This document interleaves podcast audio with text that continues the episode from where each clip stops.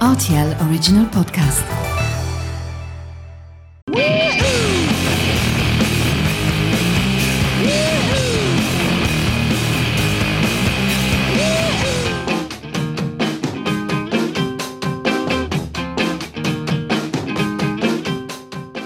In yet another edition of Song 2, we are delighted to have a chat with Chris number 2 of Pittsburgh punk band Anti Flag.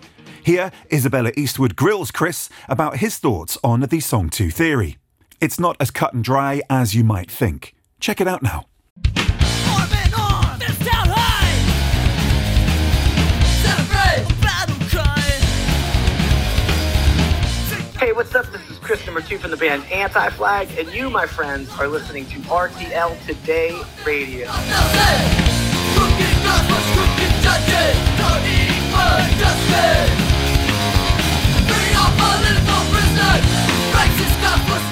I do have a question from my editor, um, who, Sure. who has a theory about um, the second song on an on an album, where he posits Okay. that the second song of an album is always better than the first. What are your thoughts?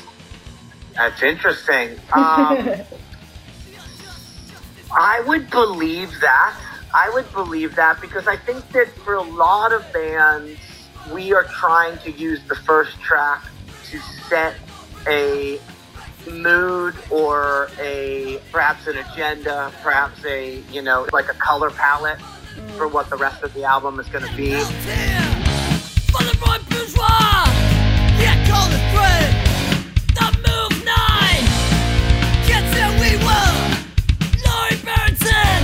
Like Nelson Mandela. and usually you you put your most energizing and enticing track in that two hole and then in your three hole you put the fucking banger.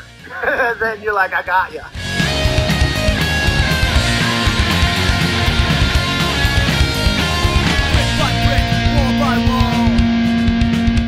but it's a trepidatious thing track one. So i do know lots of people put a lot of stock in it. Justin uh, the other uh, uh, singer and, and uh, member of anti-flag he's he's a, a for the first track She wants it to be uh, like an un- undeniable tone setter so i uh, think we could ease our way in so uh, Okay. there are differing opinions Police, no justice, no peace, no racist. Police,